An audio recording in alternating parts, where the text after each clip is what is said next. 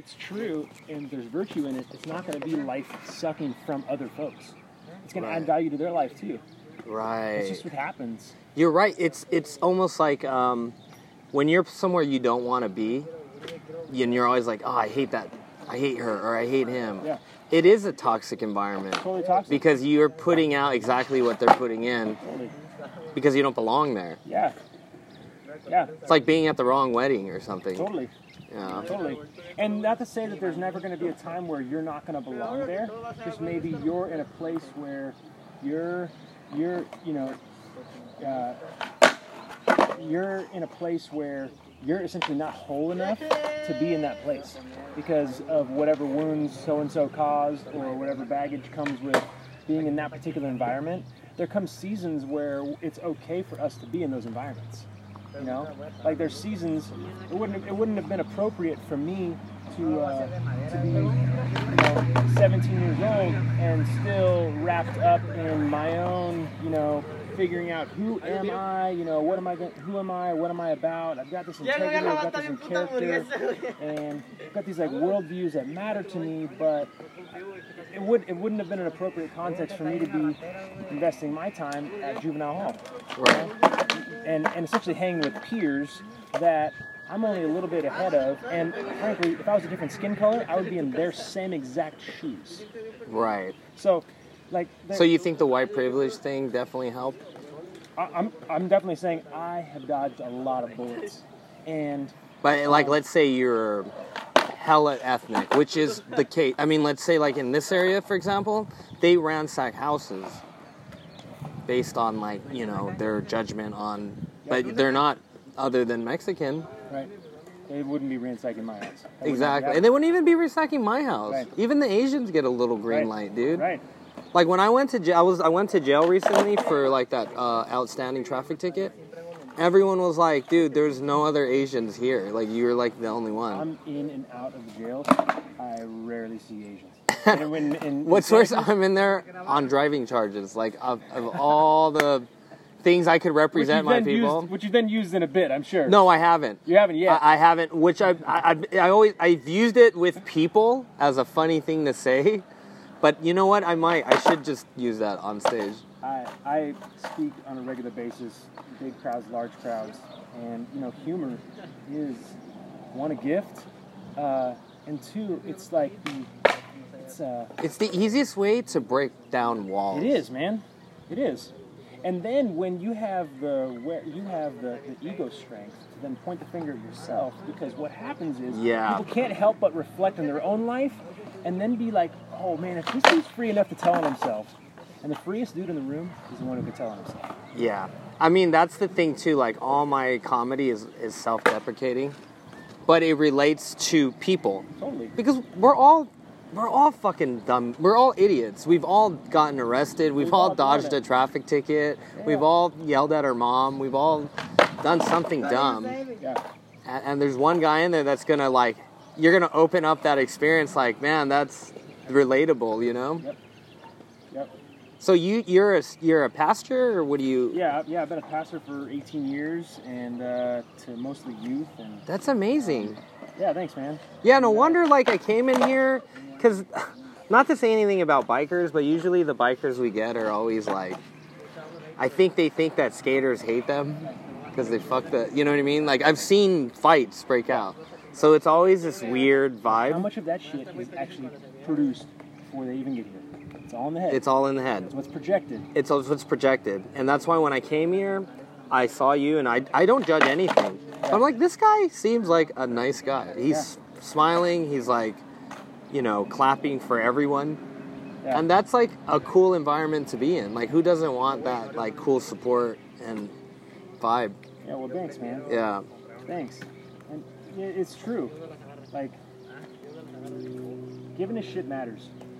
Cool as it is to like play the I don't fucking care card nowadays, shit ain't. It's, that shit's not sustainable. yeah. It's not. It's not. Giving a shit really does matter. It does, and it's cool as fuck. It is cool as fuck. You know what feels cooler is like when I have some ill feeling about someone, and like let's say I keep it in, and I just don't like that person. Yeah. And one day I just happen to run into that dude at a park or and we have a cool exchange, and then my whole perception of the dude is like night and day, and it's like, whoa, where where did I create this like false image of perception is kind of reality? That's humbling, dude. That's humbling. I, I, I know exactly what you mean. I meet with a kid who, when he's 15 years old, murdered this kid, murdered another kid. He's looking to face 50 to life.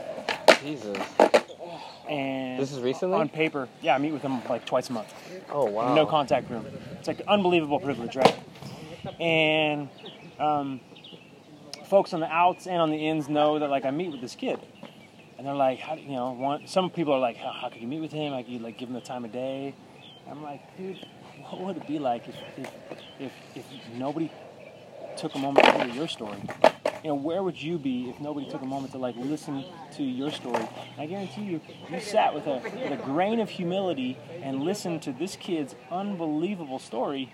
You would know, not like it rights the wrongs that he's done in his life, but that shit makes a whole lot more sense. Because have you ever been in a place? Have you ever been put in a situation where you felt like if I don't do this, there's like I have no other options? That's no, not my upbringing. I've never had that. It's not my upbringing. You know, it's funny you say because when I um when I moved, I, last year I lived in a, a housing project um, in Homeboy Industries. Do you know who they Oh, are? yeah. Yeah. So they uh, they had two or three guys that were sponsored by them.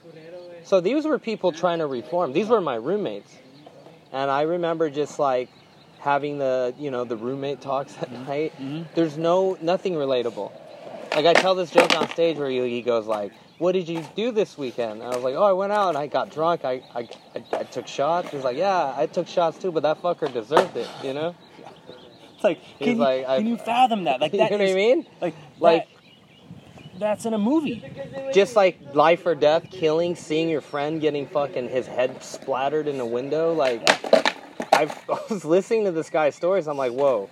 There is nothing I've ever done in my life that really equates to life or death in that manner. Where it's like, tomorrow I'm gonna go kill you, dude. That's my day. Or, I'm gonna go get a sandwich. or you don't even know what is, but an op- but an opportunity to smoke someone might be on the menu. Right. You're like, It's it's like a war mentality. Like when you look at at- in those like in Boyle Heights in those areas, it's literally like you're at war. yeah.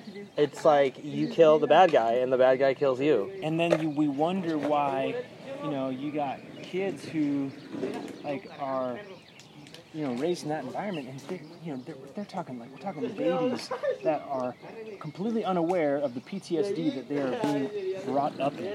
Right. Just present traumatic stress, like not just post, but present traumatic traumatic stress in the environment, like a, you know, they say animals can smell fear and stuff like that. Like kids are so in like- tune. They're like little sponges, man. So like when they grow up in that, what what else is there to know besides like, oh, you know, dad wears this color, so that's the color that I wear, and these are the people that we hang out with, and, and we hate them because so and so said so, and, and and and we're out to kill them because they're out to kill us, and it, it's it's heartbreaking, man. It's heartbreaking, and yet, you know, more of us, quite frankly, need to give a shit. We need to like sit in that pain more. Uh, to Well, I think sitting in pain really gives you a clear objective because we we everyone just tries to hide the facts, Yeah. you know, with alcohol, with smoking weed, with even skating. Like, there's everything's just to fill a void. yeah, yep, But at the end of the day, I just think like being and existing and just like I don't know. Like right now is like awesome. Like earlier was bad. Like sitting in that room with the two people looking at you and then signing the thing and then like yeah. sorry and like a million sorries and just like all right later. Yeah. Are you mad? No. Thanks Yeah. for the money. I'm out. Right. But Thanks, thanks for the release into this new sense of freedom. Well, it it really is. It was. If I thought about it, I go. It was nine. It was six hours part time, but I'm at a desk, ask trying to manipulate people to buy fucking vape juice. Like, which I'm not even past. Like maybe I'll manipulate you into skating, Because I could tell you about a thousand ways why I love it and Right. why I will be passionate to say it's a good thing. But it, I couldn't tell you to sell me that fucking dandelion. Right. You have, like, for, like, imagine if I told you every day you have sell a thousand of those, or you're not gonna have a job, and you have no connection to it. Like, ho- Exactly. It's like it's like you know, public speaking 101. It has to matter to you if it's gonna matter to them. And like, Ah, you're right, dude. I just got it. I And- thought and- about it, dude. I spent six hours every day for 10 years, and I see the, the guys go from poor to the richest people I've ever seen. Like, I'm literally that movie where, like, the guy gets his company bought out, you see him become a billionaire, and then you're still fucking, you know, trying to keep your stove on. yeah, You know, Cinderella Man shit, dude. Yeah. That's how I feel, like Cinderella Man. like, Yeah. I'm out there fighting, but I don't know. But I'm, I'm just like, uh, I'm excited to seeing what, where this is gonna lead up. This is a new start for me, man. dude, George, I'm stoked to meet you today. Yeah, man. It's rules. Yeah, it's really cool. So you got a show tonight? Yeah, I'm at Sage and Whittier. Um, Sage and Whittier. It's actually they do fundraisers. They always get me on these fundraiser shows. So it's always for a cause. It's not Yeah. like, oh, here, take your money. Yeah. The money goes into some family's crisis. Which sucks because, dude, I'll literally make these people laugh, and three days later I'm tagged in a they died post. Oh. I'm literally the last thing they saw before they they left. Like my jokes. my dad is like with them in their mind when I, when I die or something. It's just, but it, it's you know Dude, there's it a is, gift there though, man. Like, what a sacred privilege. I'm, You, I'm, ha- you have like one of the last voices in their life. What? Who the fuck gets that opportunity, dude? You know, it's it's funny, man, because I there's two types of comedy shows I do, right? There's the comedy club, which is kind of like the skate park. Yeah, yeah, It's there for you. This go skate the rail, Yeah, yeah, yeah. skate the curb, and Yeah. then there's street. yeah. And when we watch street, we're like blown away, right? Because that's like a whole different. That's creativity. That's something that wasn't supposed to be there. Yeah. And it's more My favorite. and I feel like for me, comedy is like skating. The clubs are the parks, but these fundraisers, going in like a living room, like we do like. We've, I've been booked for like family reunions and like we have to go in and roast the family. Yeah. Now we're a part of the family forever. You know what I mean? Just like uh, So good. yeah, I remember recently too. I did an, uh, like a little bar stop in Victorville, and that's when I realized, like, in certain places, it's not that they want the com- they need the comedy. These people here in LA, they'll just, they don't even say thank you. They just good shit, you know, and Yeah, they yeah, leave. Yeah. But you know, like I was at the show in Victorville, the guy hugged me, gave me like a tip money, and he's like, "You don't understand, like." Every one of my family members have passed away. Like it's just nothing but like sadness and despair, and like I am a recovering meth addict and all this shit. And he's like, and just to lose myself in that that moment of like laughing, he's like, it seriously, you don't understand. It, I needed that. I needed that, bro. I needed to laugh. That's awesome. You know? That's awesome. And that just that alone is like, fuck, no one understands that. And then I gotta go to work the next day and get yelled at. Why aren't you selling papaya melon? Or why? It's like after having that exchange and then going into this like Yeah. dungeon, you know, Yeah. I literally feel like a superhero sometimes. Like I'm at night doing my Batman, and then in the day I just gotta. I get it, man. You're doing what you were like made to do. But the thing is, it's just money, man. That's Yeah. all it comes down to. Yeah. I So just it's gotta like- figure a way to keep my lights on just doing that. And I know it's gonna. Here's something that I do on the side because uh, I, I actually do this. I've done this for a long time. One because my mom had her own cleaning business, and I'm really good at it. And when you work with people, sometimes you get to the end of the day and you're like, "What did I do? What did I accomplish today?" Um, and so I started cleaning vacation rentals. Like I do, I, I clean vacation rentals only because there's no day-to-day clutter and there's like a firm set of like rusing, uh, rules as far as like closing up and stuff like that. So I can clean a thousand square foot place in like under an hour, and it's like a hundred bucks. Oh, nice. So I do that because it's a I started something, completed something. It was not difficult. I'm really really good at it. it's like somewhat life how do you you just go door to door and like, hey, do you have No, your no, um, like I've done uh, like word. I've done word of mouth. So like we live in, I I live in Santa Cruz, and uh, real touristy place. So you know, Santa Cruz? um, yeah, yeah. Uh, so I, um, so I would uh, I'll reach. out- I'll basically email people who are like uh, um, advertising their Airbnbs. Oh, you have an Airbnb in Santa Cruz? You know, I'm not a customer. I actually provide the service, and you know, let me know. It's a reasonable rate. You know, really reasonable. Um, but you also have to have like a you got to have like a, a sense of humor because I call it's women's work by Nick. So I, I've got women's work by Nick, and um, that's what I do. You know, so I, I clean houses, and uh, on the side, That, that's cool because it's uh, attached to name. totally, Women's work by name. yeah. Did Women- ever women's get, work by did a dude. like a hardcore feminist be like, I don't like the name. Totally, of- totally. I don't like the name, but I like you, so I'm just gonna hire you. They totally, totally, totally.